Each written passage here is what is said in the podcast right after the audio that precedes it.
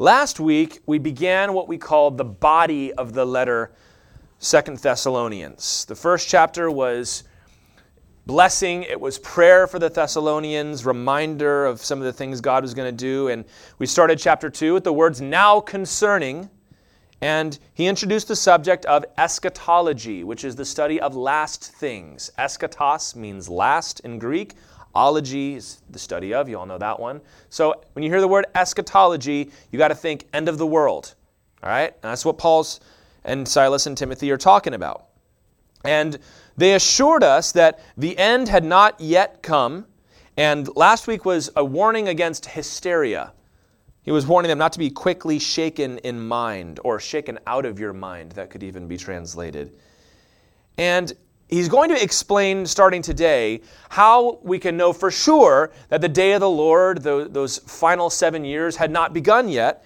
And that major sign that Paul gives, it's the same major sign that Jesus gives and Daniel gives in the book of Revelation, is the Antichrist. We're talking about the Antichrist today.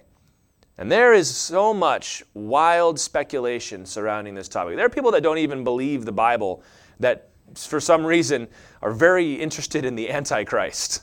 And there are movies that are made and books that are written and we're not going to get into any kind of speculation today. We're not even going to get into the details too much today. We're going to give a, a, biblical overview of the broad strokes of what the Bible teaches about the Antichrist.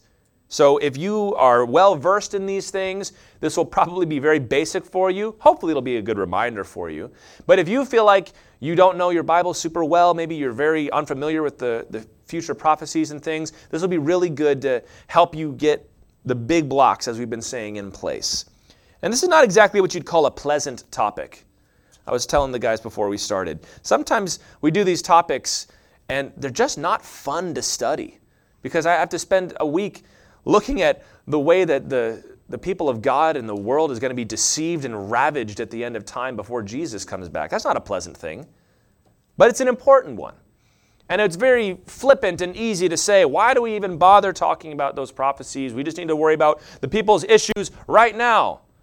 Well, I think, first of all, this will help us address issues that we're facing right now. Secondly, it's in the Bible, so we're going to talk about it.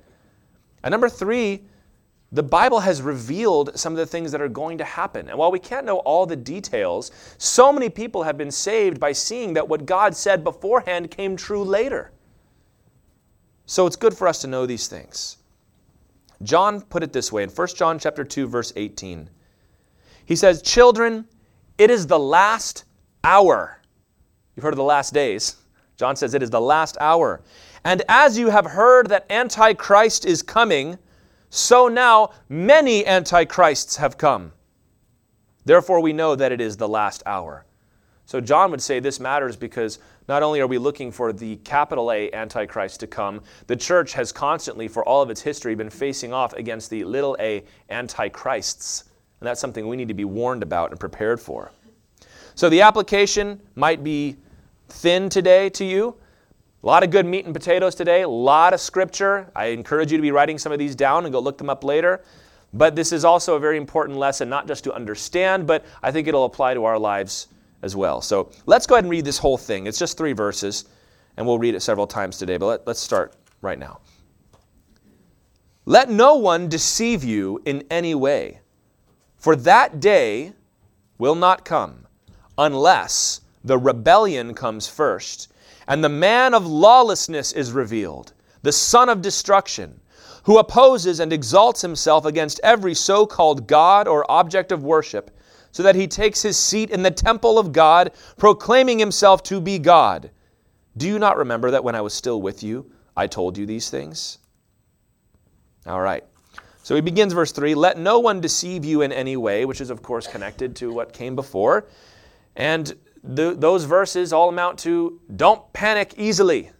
If you're a Christian, you believe the Lord, and you read your Bible, you should not be easily panicked by information concerning the end of the world. We talked about this last time, so I won't get into it with any detail here, but the Thessalonians believed that the day of the Lord, that final seven year countdown, had begun, what we call the tribulation.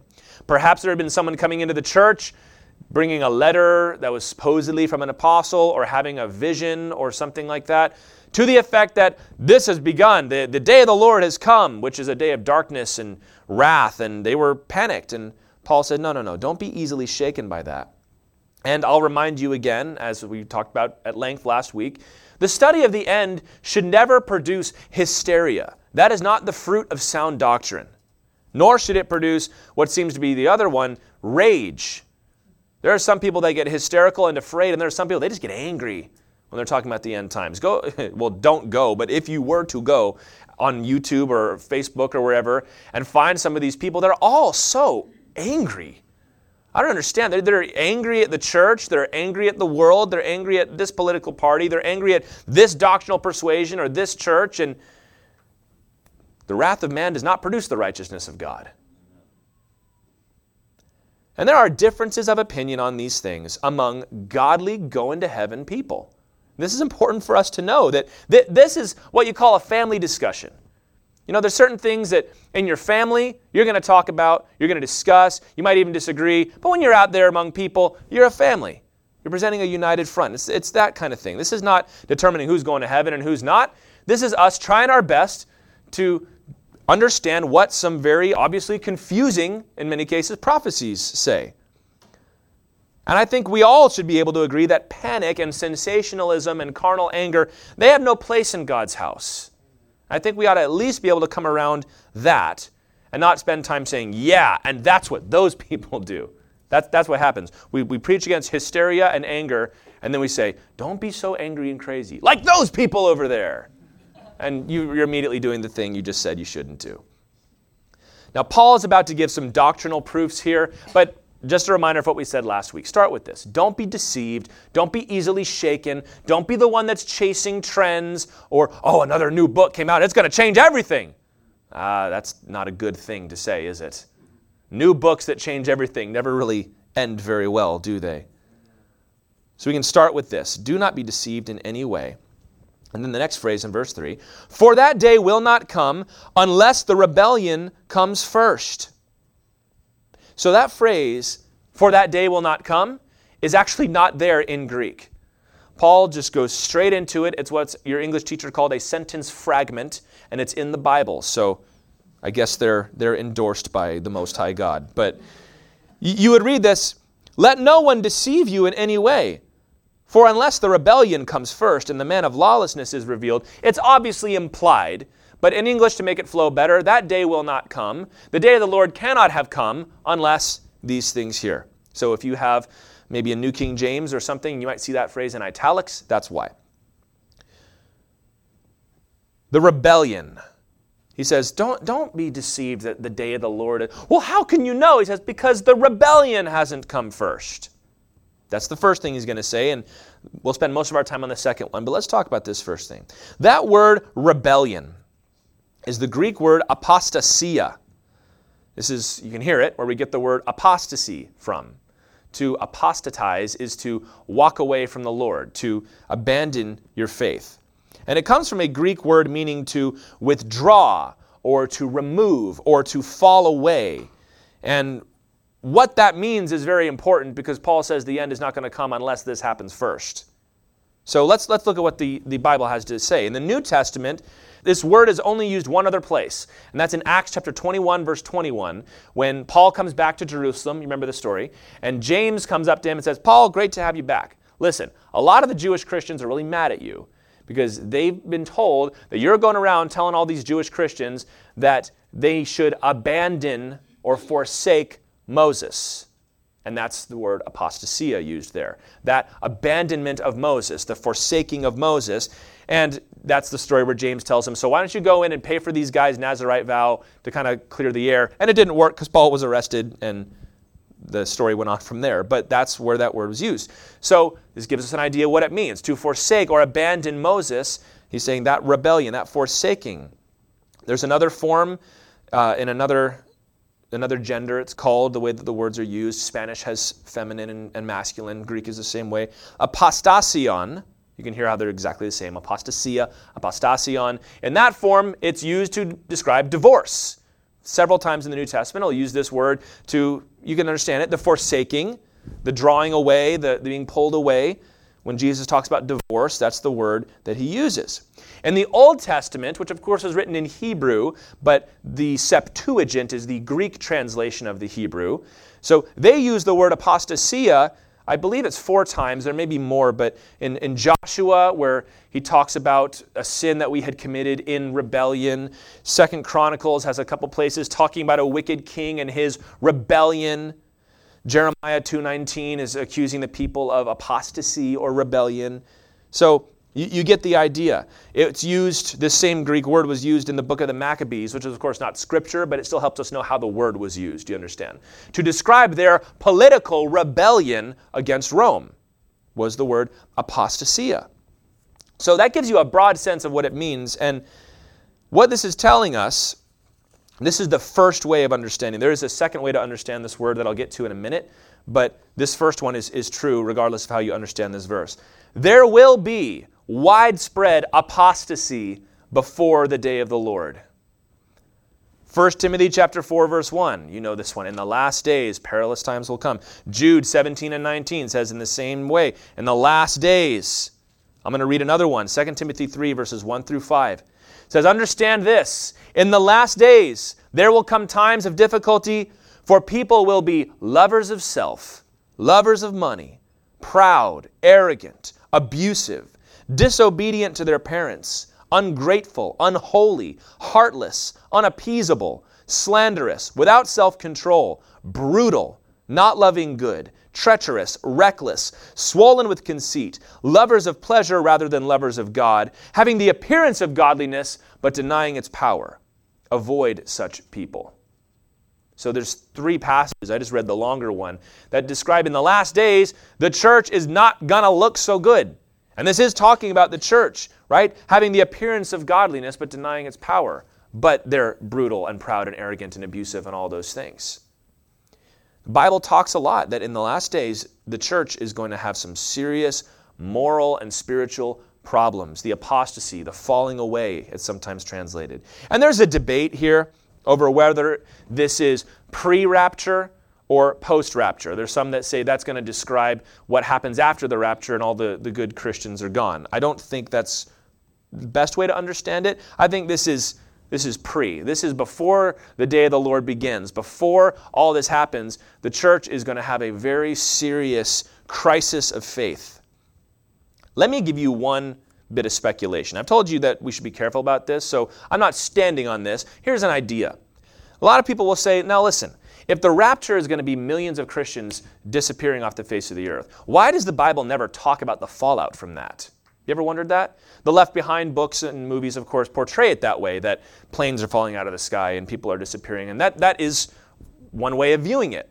But let me present an alternative way to understand this that if there is a massive apostasy in the church before the day of the Lord happens, and the church is just ravaged by this moral and spiritual rebellion against the Lord to the point where the church and the faithful remnant has dwindled.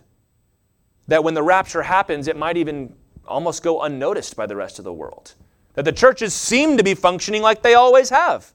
Look at all the Christians doing their thing. Meanwhile, the Lord takes his people up to heaven, and that might be one reason why the the Bible doesn't describe that because there won't be much fallout because the church itself has been devastated spiritually. That's not a Bible verse, that's an idea. That's fun to talk about ideas and kick them back and forth. Some of y'all probably loved that. Some of y'all probably think I'm crazy. That's okay. But it is something to think about. And it certainly makes a lot of sense to me that if there's going to be a rebellion in the church before the end, that the rapture itself, which would be the Lord kind of identifying who is His, makes some sense to me. But, you know, think it through, pray about it, see what you think. But it should go without saying here's our first point of application. You should be guarded against apostasy as a Christian. Every generation of the church, regardless of whether they are about to experience the tribulation or not, and so far none of them have, has to guard against apostasy. There is always a threat of a wave sweeping through the church, wanting to draw many people away. There's always the temptation of abandoning the gospel or chasing after these fleshly passions and finding ways to elevate them in the church. Are we not seeing those same things today? That people have their passions and the things they believe in, and it always baffles me that somebody will come to some conclusions that are so radically opposed to the Bible and to what Jesus teaches, and rather than leave the church, they want to change the church. They want to change the doctrine. They want to change the text of Scripture. They want to change the liturgy or whatever it is in order to reflect their own beliefs. I've never quite understood that. It's like if you disagree, what are you still doing here? But I think there's some spiritual warfare aspects to that. That the enemy is like, we're going to stick around and we're going to ruin this thing. And there have been mighty denominations that have been started by godly men and begun in revival that are just husks and shells of what they were now. I think, of course, the clearest example of this is the importation of the, of the gay agenda and the transgender thing. Like, that is so far away from what the Bible teaches. Like, that's not even a debate. The Bible tells us this is wrong and that this is not how we live. But there are people who have devoted their whole lives to making the church okay with that. And it's like, why, what are you still doing here? It, I mean, I'm not even being mean. I'm just like, why, why are you here? Well, we've got to change this. We've got to make it okay. And I think that's an example of the kind of thing. And it can be any issue that sweeps through the church apostasy. You've got to be guarded against that, Christian. There's always going to be an opportunity to abandon sound doctrine and to chase after a doctrine because it's what you kind of want to believe anyway, rather than it's what your pastor has taught you or what the word says. Now, this is not to say, by the way, that the church is not marching on, because it is. We've got to remind ourselves about that sometime, don't we? Uh, not only is there revival happening in places like India and Africa and South America, not only are there more Christians in China than ever before, but the United States has some of the biggest churches the world has ever seen. That's not a bad thing. That is a good thing. And, and, and, there's all kinds of issues, but we can still look at what's good and say, hey, the Lord still has a foothold in this place. You know, this is not a political statement, but let me just say the politicians can't ignore Christians in this country. You can't buy that. And, and there are many that try and kind of wish they could. But that's, that's a special thing that we have. So the church is marching on. We've not been defeated. Jesus said we're never going to be defeated. One reason among many why I believe that the rapture will happen first. Because he said our church will never be defeated. But you've got to watch out because it's always one generation away. You know, the generation that is rising now, mine and the ones coming after, church is losing them. And there's a million reasons why, and I could stand up here and blame a bunch of people. But the fact is, that's always the temptation. And we need the Lord to send His Holy Spirit to revive us and revive our kids. The spiritual disciplines, you guys prayer, the Word, fellowship with one another, worship, discipline tithing, evangelism these things, you, you can't abandon those things and expect to stand against the, the wave of apostasy that comes through the church. The sound doctrine of the teaching of the Word of God, there's always faithful people holding on to that doctrine. And there may come the day, I hope it doesn't, where that, that repository of sound doctrine will no longer be in the West. Maybe it'll be in South Korea or something like that. It used to be Egypt. That was the center of Christianity for years, centuries. And then it was Rome, and then it was England and the United States, and we're spreading it around the world like we're supposed to, so that if our culture gets a wave of apostasy, the Lord still has his people holding on to sound doctrine somewhere else. But we got to hold on to those things. Some people change their doctrine like they change their shoes, man. It's crazy. Discipleship, always making new disciples, leading new people to Jesus. That's indispensable. Don't look to the world for guidance. Well, most people seem to believe this. Yeah, most people believed all kinds of weird things years ago. Christians used to be called atheists by the Romans. You only believe in one God? You bunch of atheists? No, we believe it. Well, you don't believe in all the gods. You just believe in your one. You think you're so special. That's nothing new, you guys. Stick with Jesus. Shrink your world, Christian. Don't be so worried about what they're saying out there. Live here. Be comfortable being an outcast and a minority. We have to be able to be, do that. If, if we're going to get so agitated because you know we're not popular and nobody's making movies about us anymore, it's like, well, Jesus said that's the way it's going to go, man. The apostasy. One way or another, the Bible talks about there will be a last days apostasy. I'm going to throw out one interesting and very potentially exciting idea for verse 3 here. Unless the rebellion comes first. The verb form of the word apostasia is aphistemi. Most of the time in the New Testament, that word is translated departure. So there are some, and this is a minority view even among pre trib people, but let me just put this out there. There are some who believe that by saying rebellion here, he's not talking about spiritual removal, that he's explicitly referring to the physical removal of the church. This, I will say, is, I don't think it's the best option, but it is a legitimate option, which is rather exciting for you and for me. Because it is quite possible that in verse 3 we have the explicit statement of, you could translate it maybe, unless the removal comes first. Saying the removal of the church hasn't happened yet. So why, what are you worried about the day of the Lord for? That is possible. I don't, I don't think you can say it for sure, but I will say that believing in the rapture before the tribulation allows me to accommodate that possibility. And I don't have to sit up saying, that, that word could mean this, and I could be wrong. So, something to, to cook your noodle later and think about. What kind of removal is this? I think the most likely option is that this is a spiritual falling away because it corroborates what the rest of the Bible says, but it is certainly possible that this is a physical removal of the church, the gathering together that he described in verse 1. So, probably have a lot of fun with that in the home fellowships this week, I would imagine. Well, let's move on now. That's the rebellion. And the man of lawlessness is revealed, the son of destruction or the son of perdition is the old way to put it, who opposes and exalts himself against every so called God or object of worship, so that he takes his seat in the temple of God, proclaiming himself to be God. So the first marker of the day of the Lord is the rebellion. The second that Paul gives, and this is the most common sign of the day of the Lord, is the man of lawlessness, the son of destruction. Paul refers here to the Antichrist. And this is one title among many for this man of lawlessness. We get the name Antichrist from the book of 1 John. He's the one that coins that term. You can see Paul here calls him the man of lawlessness. He's referred to as a beast in most of the prophetic passages, the false shepherd, all kinds of names for the Antichrist. Let me sum up what I mean when I say this. The Bible prophesies a world ruler empowered by Satan, who will consolidate all power unto himself, demand worship of himself, and bring a history to the brink and rain destruction on all of God's people. That's the Antichrist. And it's, it's going to be difficult even today, just giving the broad strokes, because a lot of these things come from some pretty wild prophetic passages. But this is one of those big blocks that the Bible is very clear about we talked about the big block of the tribulation and the, the second coming and the rapture and the millennium. The other big block that we know for sure is there will be an antichrist. Turn with me to Revelation chapter 13.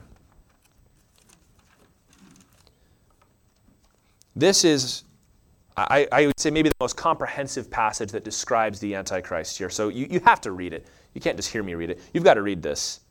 It's pretty wild.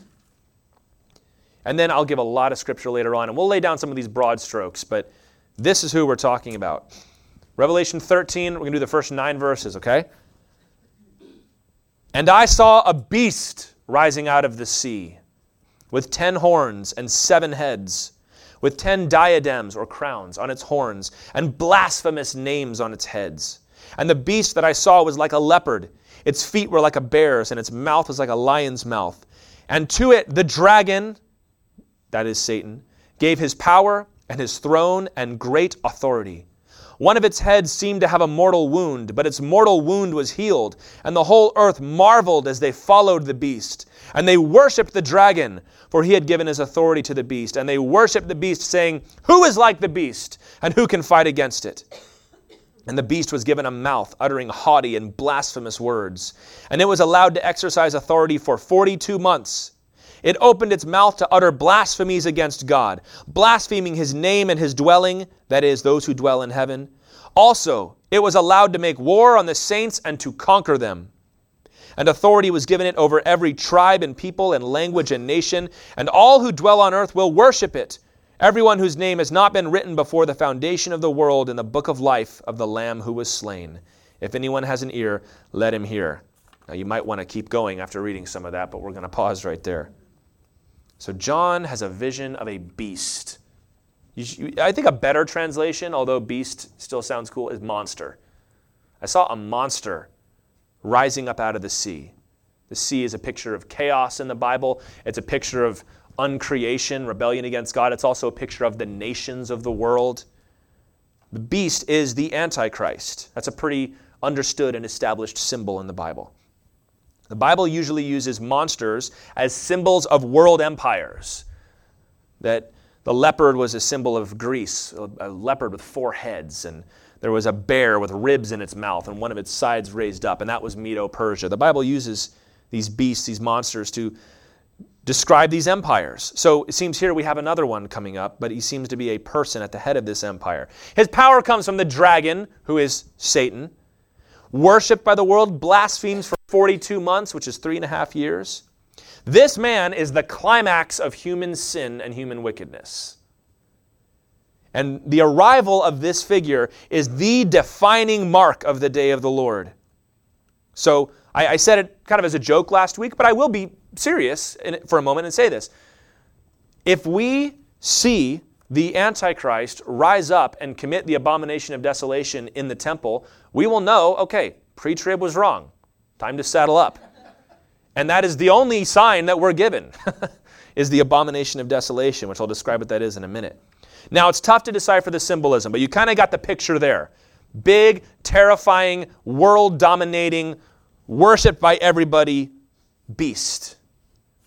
And I'm going to go through four things that the Bible teaches us about him. So if you're taking notes, I encourage you to write them down. And it might be easier to write them down and just listen so that you can make sure you get the broad strokes here. What do we know about this guy? This Antichrist, this beast that rises up out of the sea, empowered by Satan. The first thing to know this man is a world ruler with a vast empire. This is the first thing. He's a world ruler with a vast empire. Now, that, that monster, that beast with the seven heads and ten horns, I, I heard somebody recently describe the book of Revelation as it's like a fever dream. It's, it's hallucinatory. And maybe, maybe John was on DMT or some kind of drug when he wrote this. And I just slapped my, my face against my palm and groaned because it's like, no, it's not just random things. The Bible doesn't do random. It's calling back to visions that Daniel had back in the book of Daniel. Daniel had a vision, and I'm not going to read this part, of a, of a mighty beast like this one. He said it was the most terrifying thing he'd ever seen. There was a mighty empire with 10 horns. So when we see another beast later with 10 horns, that should call us back to Daniel. Daniel 7, the angel explained what those 10 horns mean. Daniel is nice because very often it tells us what it means. Sometimes they just leave you hanging and you have to wonder. But this is what those 10 horns on that monster mean. As for the fourth beast, there shall be a fourth kingdom on the earth which shall be different from all the kingdoms, and it shall devour the whole earth and trample it down and break it to pieces. So, this is an empire we're talking about here. As for the ten horns, out of this kingdom ten kings shall arise. So the ten horns are ten what? Kings. It says it right there.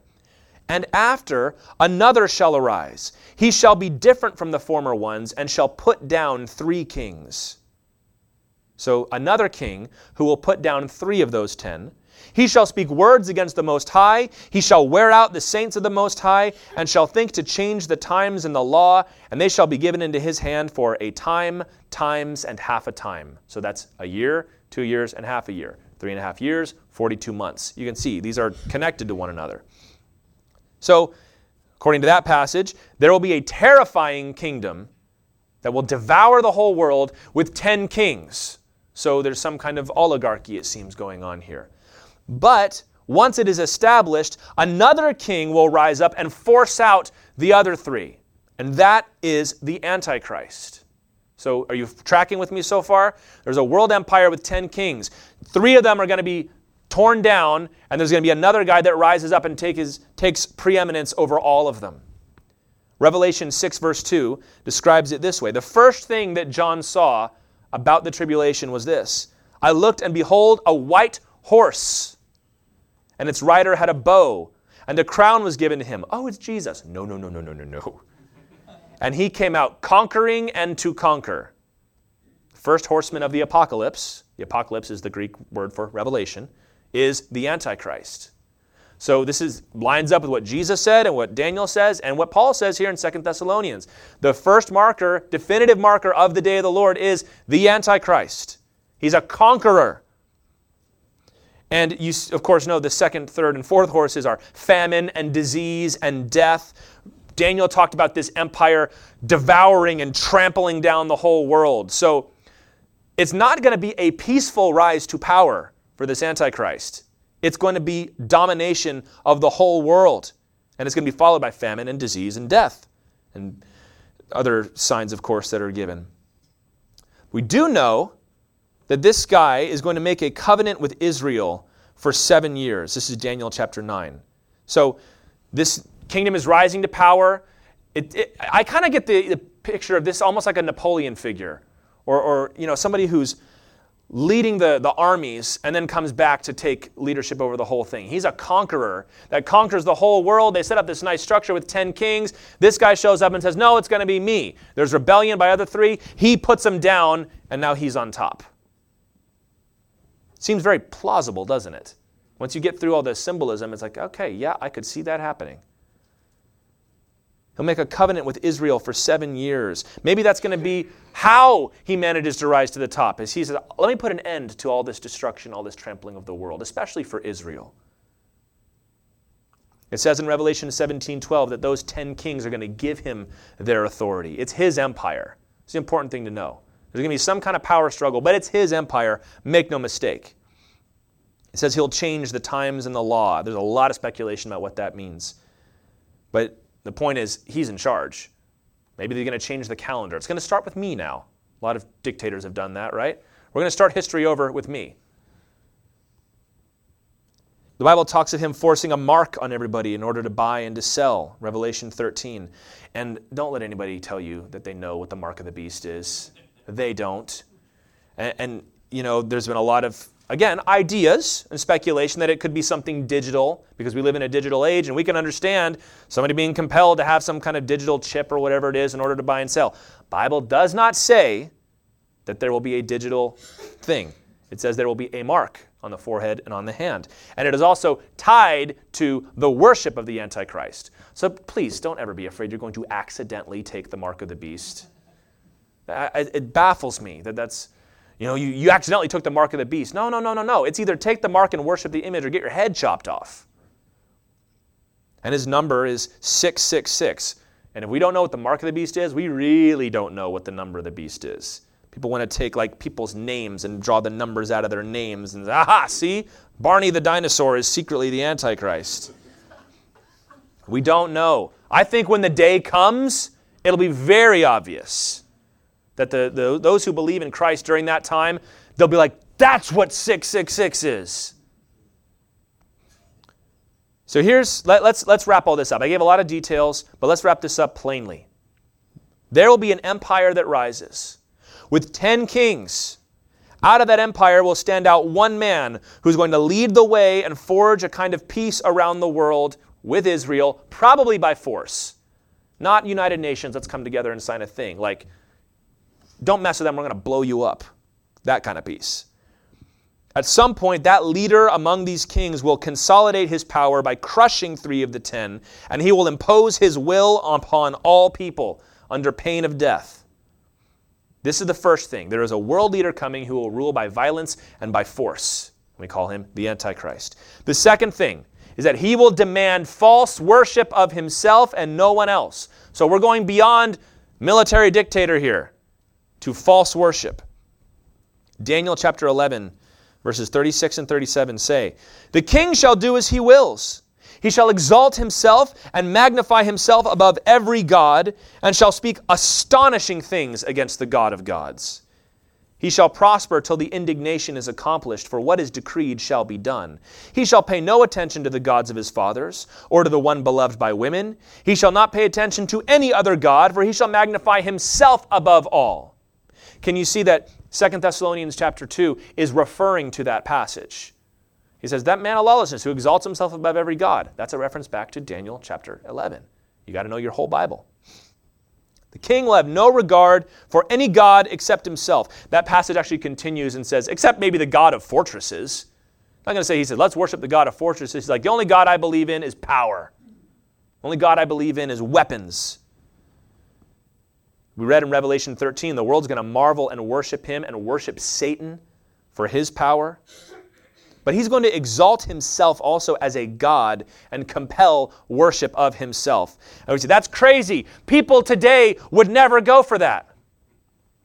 Did you know? I mean, you all know this, but I'm going to remind you.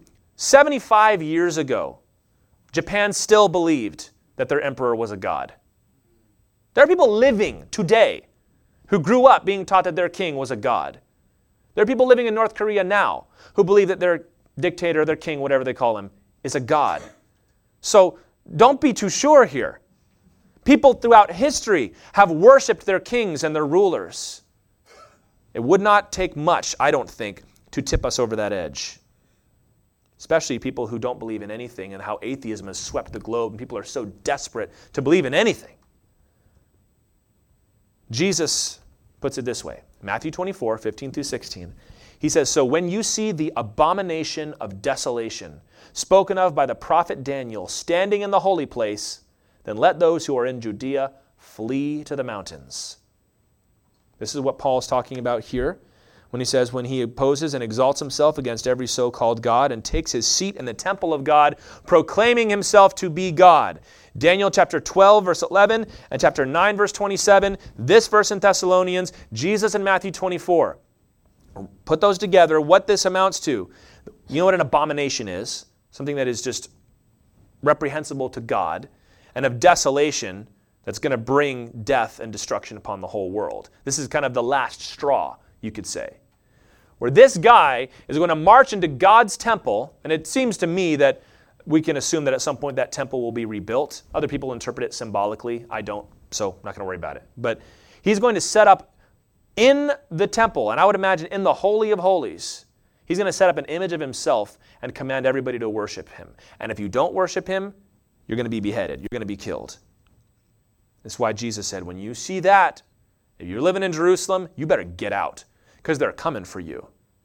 Like they came for you during the Holocaust, like they came for you when Rome came and when Babylon came the abomination of desolation. This was prefigured by a king named Antiochus Epiphanes, who was a Greek ruler, was ruling over the, the land of Judea at the time, and he was fed up with these Jews not submitting to him. So he came into the temple. He set up an image of Zeus, not in the holy place, but in the uh, the inner court, where the, the court of the men, as it was called. And he offered a pig on the bronze altar, which we know was a big no no in the temple. Pigs were very unclean, and he set up uh, an image of Zeus. And then, of course, the, the Jews got so mad they staged a rebellion and got him out of there. But even later, in AD 40, Emperor Gaius Caligula of Rome began to take his own press clippings seriously, and they worshiped the emperor, but he began to say, You know what? I am a god. And he began to mandate worship of himself, and he even sent his generals to take images of himself to establish them in the temple in Jerusalem. And there's a whole story you can read. The general knew this was a bad idea and was trying his best to avoid this, and the emperor actually died before it could be done. But this, those were prefigurings of what was going to happen. Daniel, the book of Daniel says this will happen halfway through those seven years. So this guy is conquering the world, consolidating his power, and then after a while, after three and a half years, he says, And you know what? You can worship me too. I've had it with you Jews, I've had it with you Christians. Everyone's going to bow down and worship me, like Nebuchadnezzar, or it's into the fiery furnace with you. That's the second thing. So, plain English world conqueror and ruler. Dazzles everybody with his charm, with the things that he does, says he'll be a great speaker and people will marvel at him. He'll be compelled by Satan to set up an image of himself in Jerusalem, demand worship as God under pain of death, and we call that the abomination of desolation. The Antichrist is not just a false king, he's a false God. That's number two. So, getting a general idea of who the Antichrist is. And those are the big strokes right there. World ruler who also demands worship and will persecute anybody that refuses to worship him. Now, here's the big question that we ask all right, who is it? Who is it? The short version is you don't know, and neither do I. And the church has wasted a lot of time trying to figure it out. On that day, I think it'll be very clear. Very clear who the. That's the thing that we need to remember. It's not going to be like a secret antichrist, where you've got to break down codes and like these weird number symbols in the Bible to figure it out. It says he's going to conquer the whole world, and everyone's going to marvel at him. But we do need to know that the spirit of antichrist is already at work.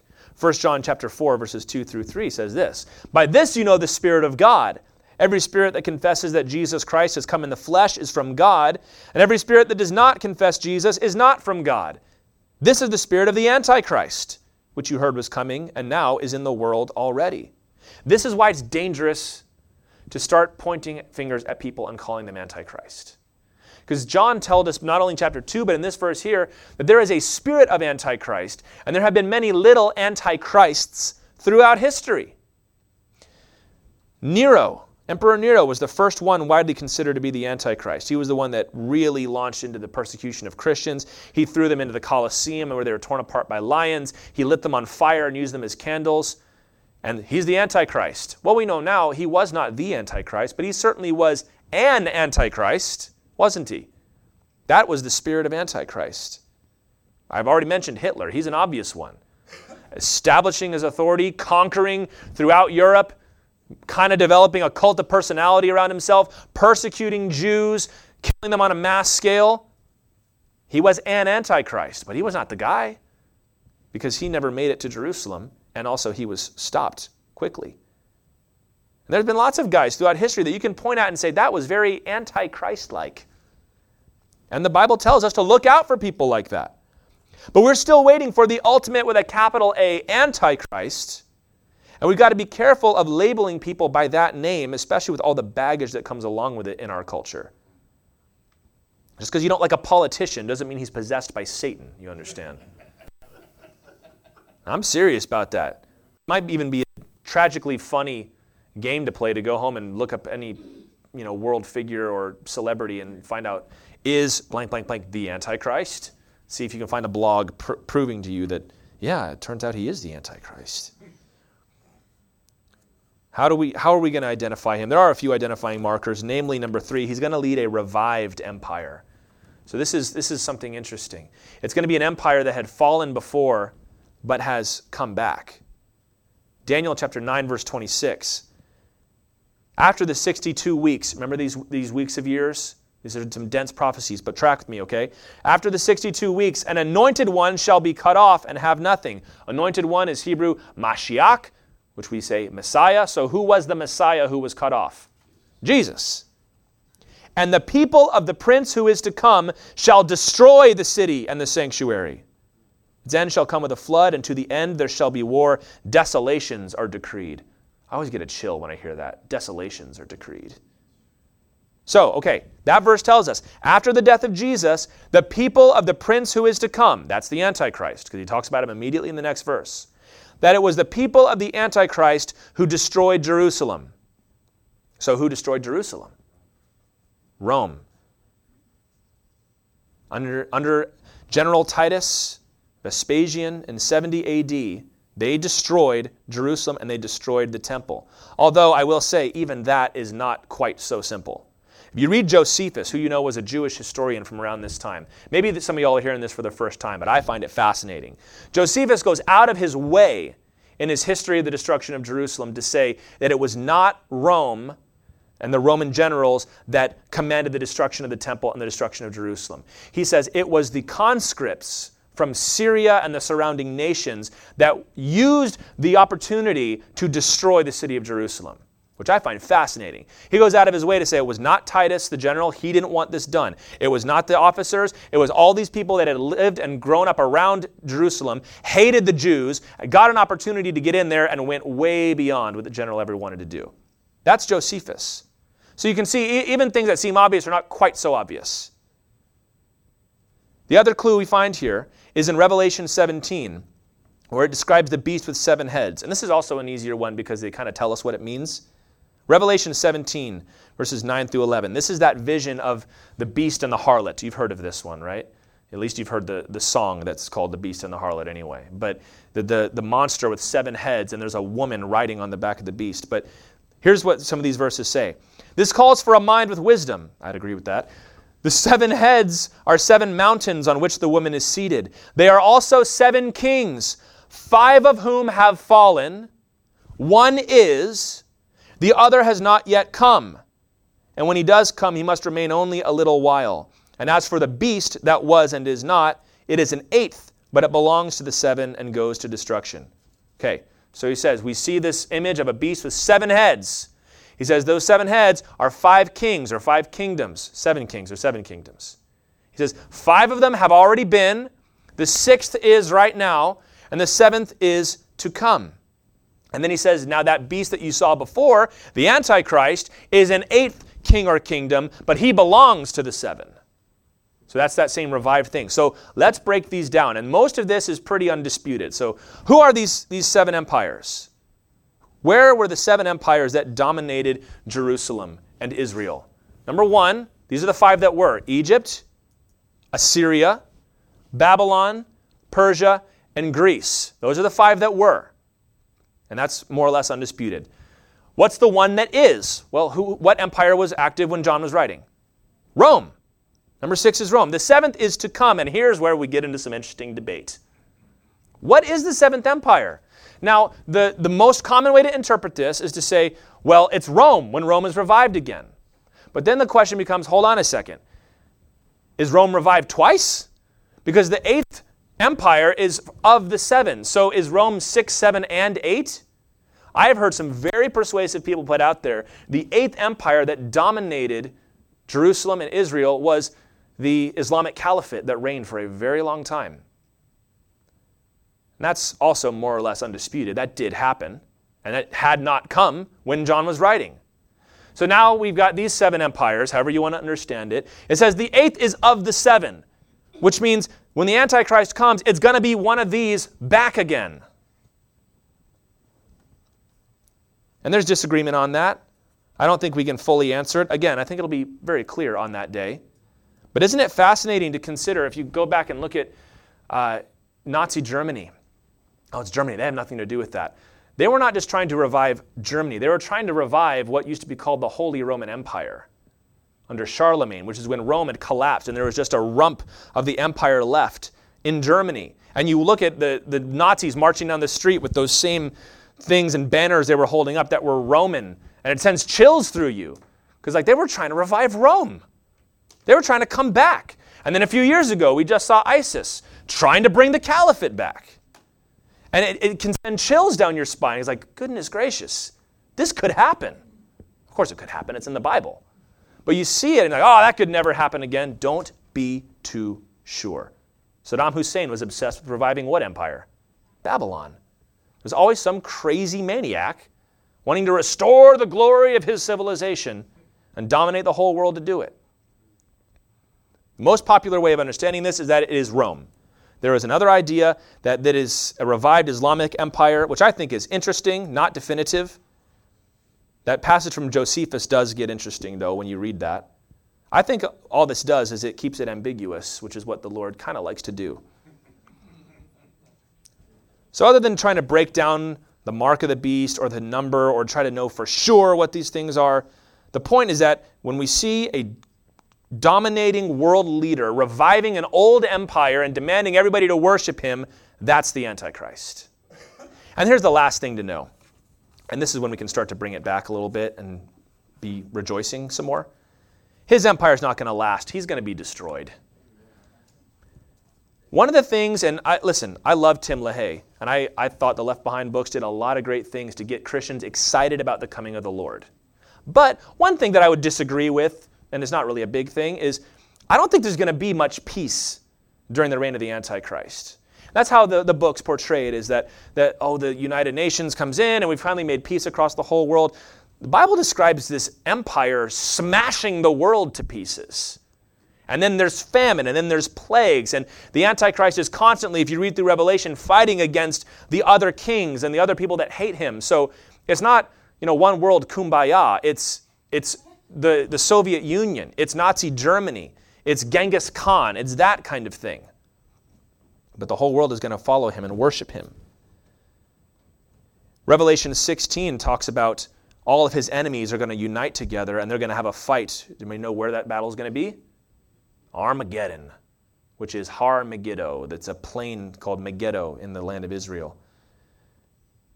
It says that he's going to destroy Babylon, whatever that is, not touching that today. Is that Babylon? Is that Israel? Is it Rome? Who knows? It's going to be destroyed. He talks about the sacking of Jerusalem and the, the rape and the destruction of that city. But then Zechariah and elsewhere describes that Israel is finally going to call on the name of Jesus to come and help them. And then that's when Jesus comes back. How do you think Jesus would have treated Hitler if he saw him in person? Magnify that by about a billion times. Revelation 19 says, I saw the beast and the kings of the earth with their armies gathered to make war against him who is sitting on the horse and against his army. Who's that? Jesus. We're going to go fight Jesus. Good luck, pal. And the beast was captured, and with it the false prophet, who in its presence had done the signs by which he deceived those who received the mark of the beast and those who worshiped its image. These two were thrown alive into the lake of fire that burns with sulfur. And all God's people said, Good riddance. Jesus is going to come and he's going to clean house. And we're going to talk more about the destruction of the Antichrist in the coming weeks here.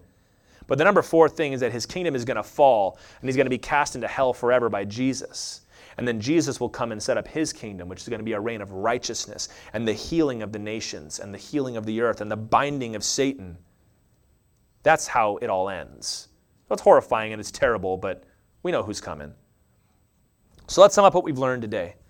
The Antichrist is, number one, a world ruler who's going to lead a great empire. Number two, he's going to compel worship of himself from the temple. Number three, he's going to lead a revived world empire, which is going to help us identify who he is.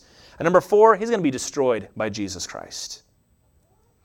I think you kind of saw there's a whole world of details that we could get into here, especially when you start breaking down the book of Daniel and the book of Revelation. But for us, what's the point from this passage? Paul is saying, You know that the end does not come because you don't have this guy yet. Which is interesting because people will say to me, Well, the Antichrist was Nero and all that stuff has been fulfilled. But Paul is telling them now, Hey, not yet. That's your emperor, but he's not the guy. The guy hasn't come yet. It's also very interesting to realize that in the city of Thessalonica, they worshiped the emperor. They worshiped Rome. And Paul is coming in and telling them such a countercultural thing that someday there's going to be an emperor who's going to rule the whole world and set up a mightier empire than anyone has ever seen. He says, and you got to be careful because many people are going to be deceived by this guy. It's so countercultural to what they had learned. So you think the Bible is countercultural to you? Paul comes in and says, No, no, no, no. We don't have loyalty to emperors like that. That's the spirit of Antichrist. That's what we take away from this to be on guard against apostasy and against false rulers. 1 John 2 18, children, it is the last hour. You've heard that Antichrist is coming, and so now many Antichrists have come. Therefore, we know that it is the last hour. Does not matter if Jesus comes back tomorrow or in a thousand years. Every generation in the church faces the temptation of apostasy. And every generation of the church faces charismatic world leaders who try to dominate and destroy God's people. And we think no one would ever go after them. Y'all, people do that every day. There are people living in Germany at the time that went to church and prayed and sang and believed their Bibles. But there was a deep seated hatred and resentment of all the people that had put Germany down after World War I. Here comes this man saying, We're going to rebuild this empire. We're going to rule the whole world. We're better than they are. We deserve better than they are. Let's go out and take it. And the whole country went after him. Now, there were godly people that knew. There were men like Dietrich Bonhoeffer in the Confessing Church that saw right through this guy. Like, no way. Are you crazy? None of this has anything to do with Jesus. It might satisfy you politically, but this is, this is wrong and this is not good. And they were forced out of the church, and everybody hated them, and people gave him hate mail. And we look back on him now, and it's like, thank God one person paid attention. We got to watch out, y'all. We, as our culture starts to put more and more stock in politicians, it's, it's interesting how, you know, I, am a big history buff and I read American history and all the rest of it, how steadily the, the gap has grown. I'm not trying to make any kind of point, but just the way it is. The gap has grown between, you know, the, the average backwoodsman could go and become a congressman. You know, to now, like, there's separation between the power and the people. And as that increases, that historically what happens is people start to look up to these people and they seem larger than life to us. And they begin to speak our language. And i'm not saying that somebody who does that is the antichrist but it can be the spirit of antichrist.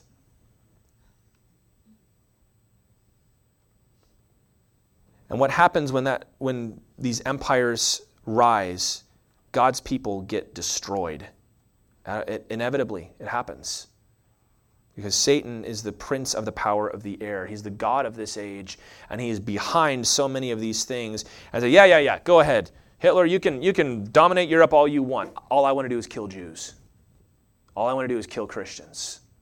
All I want to do is shut down the church, and we'll put a neo pagan in charge of the church in Germany. And we'll shut down everybody else. And it's happened countless times. We've got to be on guard against those things. Now, a lot of these details, you guys, they were intentionally ambiguous, I think. I think the Lord is, is almost keeping some of it shrouded so that Satan is going to walk right into the trap and do exactly what God prophesied, just like he did when Jesus was nailed to the cross. You look back on Isaiah 53 and like, why would Satan ever crucify Jesus? The Bible says because the Lord was showing him up. And I think you might have a similar thing going on here, where Satan maybe reads it and goes, oh, bunch of mumbo jumbo, can't understand it anyway. Let's just do our thing. And then when it's over, it's going to be like he walked right into what God said he was going to do. He told him how it was going to go down, and it went down like a, like a boxer trash talking before the fight. Here's what I'm going to do. You're going to come at me, and I'm going to go like this, and you're going to be knocked out on the floor. And Satan's like, I'll never fall for that. Well, you did once, and you're going to do it again, Satan. That's why some of these things can't be known definitively. It's okay.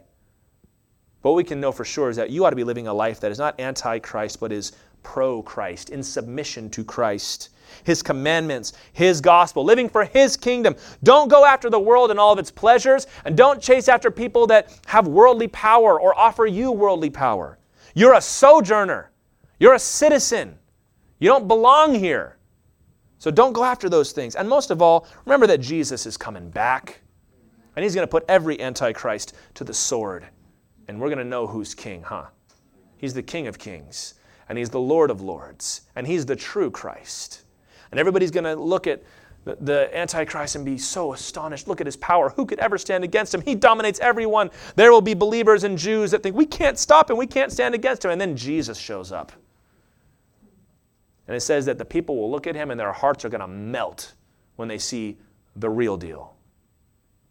He came as a lamb the first time, he's coming as a roaring lion the second time. Aren't you glad? We'll all be gathered together to him on that day and we're going to rule and reign with him for a thousand years. Come quickly, Lord Jesus.